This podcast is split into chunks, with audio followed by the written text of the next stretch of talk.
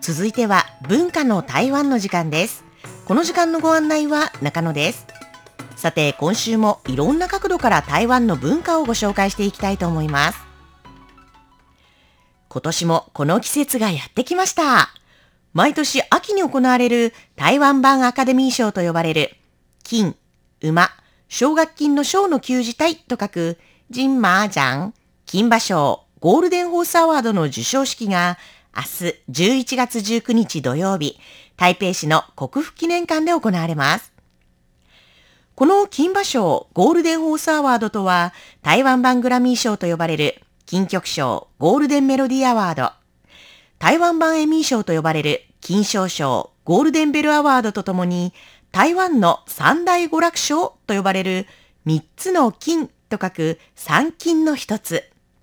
その三金の中でもその歴史は最も古く、1962年、中華民国政府が国内の映画制作事業の発展を促すため、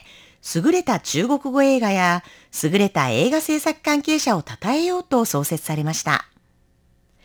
当初は国内をターゲットにしたコンテストでしたが、1979年に専門的、芸術的、そして国際的を目標として、国際的に有名な映画人を受賞式典に招待したり、海外の映画の鑑賞会を行ったり、座談会を設けるなどしたほか、先にノミネートリストを発表し、受賞式で受賞者を発表するという現在の金馬賞のスタイルとなりました。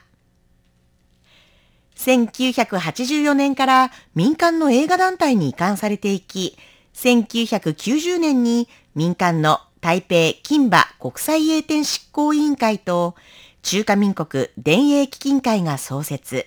金馬賞の常設機構が誕生しました。その後、1992年に台北金馬映展執行委員会に名前を変更。1996年には中国語映画の範囲を広げ、中国大陸やアメリカ、カナダなど世界の中国語映画を対象とした賞へと拡大。中国語映画界において最も長い歴史を持つ世界でも名の知れた中華圏を代表する映画の祭典となっています。そんな金馬賞、今年は第59回目となりますが、今年2022年は長編映画60作品、短編映画228作品、ドキュメンタリー40作品、短編ドキュメンタリー63作品、アニメーション3作品、短編アニメーション63作品の合計457作品のエントリーがあり、香港のサスペンス映画リンボ、放題親知らずが最多の14部門にノミネート。そして台湾ホラー映画インカンテーション、放題呪詛と、鳩のレースで生計を立てる一家の物語を描いた空空043が続く13部門でノミネートされています。作品賞にはこの3作品のほか、一つの家族の3世代の物語から台湾原住民族の一つ、タイヤル族の文化の革新を描いた作品、ガガと、特殊な難民の物語から香港の隠れた闇を描いた映画、ザ・サニーサイド・オブ・ザ・ストリートの5作品がノミネート。台湾映画と香港映画が拮抗しています。中でも今年特に話題となっている作品は、今回作品賞のほか、監督賞、主演女優賞、主演男優賞、新人俳優賞、脚本賞、撮影賞、視覚効果賞など合計13の部門でノミネートされている台湾ホラー映画インカンテーション、呪詛。YouTuber の女性が6年前に宗教施設であるタブーを破ってしまい、そこから端を発した呪いが関わった全員に不幸をもたらしている。そして今、その呪いが自分の娘に降りかかったと知り、必死で我が子を守ろうとするストーリー。もともと YouTuber で今では娘のためにビデオカメラを回しているということから映像はすべてビデオカメラ目線となっていてその目線、そして映像のざらつき感や手ぶれ感などがよりリアリティを増しています。この作品は日本のネットフリックスでもすでに配信されていてあまりに怖いという噂が口コミで広がりネットフリックスの日本における今日の映画トップ10でも数日にわたってトップを獲得するなど大きな注目を集めている作品です。ちなみにこの作品、ジュソの娘役を演じたホアン・シンティンちゃんは映画を見た大人たちを恐怖に陥れるこの作品の中、怖がることなく無垢な状態から呪われた状態まで全ての演技がとても印象的で怖いという方の字の史上最強の新人とも言われ、わずか6歳にして新人賞にノミネートされています。これは金馬賞の新人賞ノミネートで最年少記録なんだそうですよ。それでは一曲お送りしましょう。今回3部門にノミネートされている映画、マイベストフレンズブレックファーストの主題歌です。張信哲、エリック・チョウで想知道你在想什么？何を考えているのか知りたい。河底的风混合太阳和你笑容电台上练习犯的错轻轻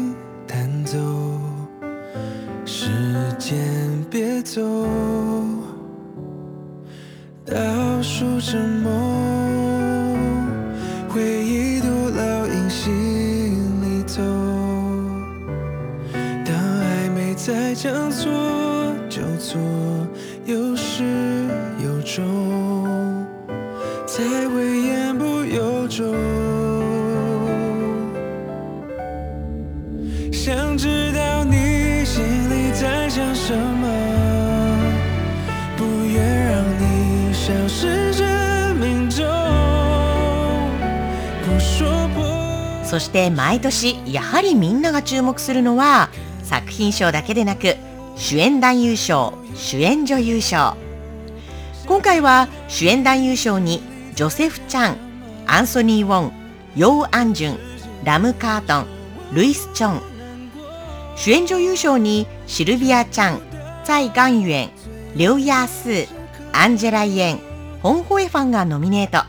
作品賞同様台湾勢と香港勢が拮抗しています。その他今回今お送りしているこの曲を歌っている歌手のエリック・チョウが初めて俳優として出演した映画「 My Best Friend's Breakfast」で新人賞にノミネートされていて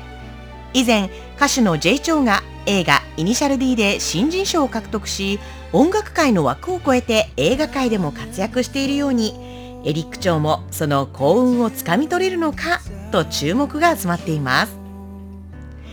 また2011年にギデンズ・コー監督の作品あの頃君を追いかけたで新人俳優賞を受賞している俳優のクー・チェンドンが初めて長編監督に挑んだ作品 Bad Education で新人監督賞にノミネートされていてこれで金馬史上初めて新人俳優賞と新人監督賞の両方にノミネートされた経験を持つ映画人となっていてさらに受賞もなるかと注目されています。今年2022年の第59回金馬賞ゴールデンホースアワードの発表と授賞式典は明日11月19日土曜日午後7時から台北市の国府記念館で行われます。なおその模様はライブ配信されます。第59回金馬賞のオフィシャルホームページから1分2分の分にページと書く半布の半。奨学金の賞の旧字体。式典の点。礼儀の礼の旧字体と書かれた受賞式典という項目の中の。式典の点。礼儀の礼の旧字体。資料の詩。迅速の陣の信用をごんべんにした字と書く。式典資料をクリックすると放送しているサイトの表示とそのロゴにリンクが貼ってありますので興味のある方はぜひ見てみてくださいね。文化の台湾。今週は明日11月19日に授賞式典が行われる台湾版アカデミー賞。第59回金馬賞ゴールデンホースアワードをご紹介しました。この時間のご案内は中野でした。お聞きの放送は台湾国際放送です。